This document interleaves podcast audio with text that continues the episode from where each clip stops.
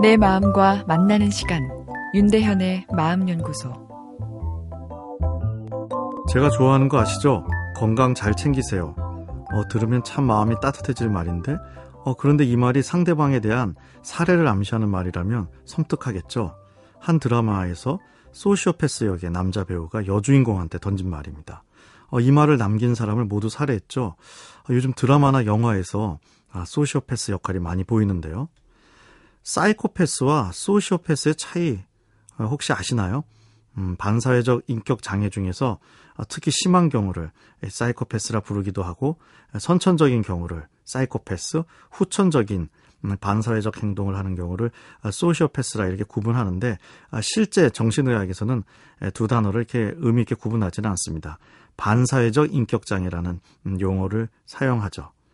타인의 권리를 침해하고 무시하는 경향이 이렇게 15세 이후부터 나타나는데 어, 제가 지금 열거하는 것 중 3개 이상을 보이는 경우 아, 이제 반사회적 인격 장애를 의심하죠.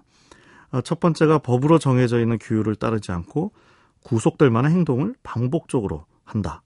두 번째가 개인의 이익이나 만족을 위해 거짓말, 가명 사용 또는 사기 행동을 일삼는다. 세 번째가 충동적이고 어, 미리 계획을 세우지 못한다. 네 번째가 자주 공격적인 행동을 한다. 예를 들어 싸움, 폭력이죠.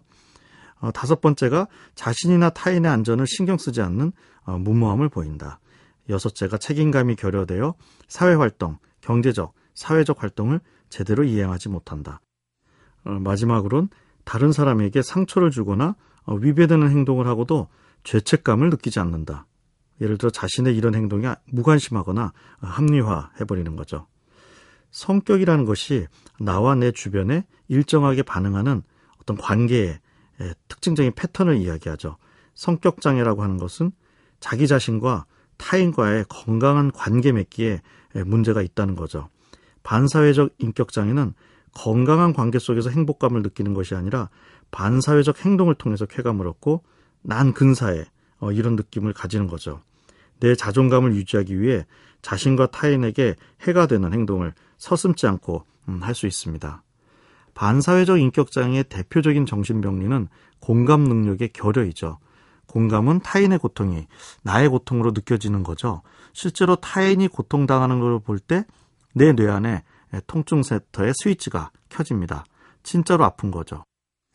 공감 능력도 태어날 때부터 사람마다 차이가 많이 나는 것으로 알려져 있죠.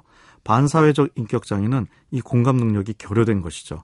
타인을 자신의 이익을 위해 나쁘게 이용하고 거짓말하고 폭력적인 행동으로 신체적 손상을 입혀도 마음이 아프지 않은 것이죠.